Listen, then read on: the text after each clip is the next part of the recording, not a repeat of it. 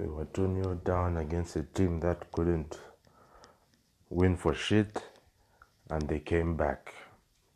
And that was after reports that no matter what the result,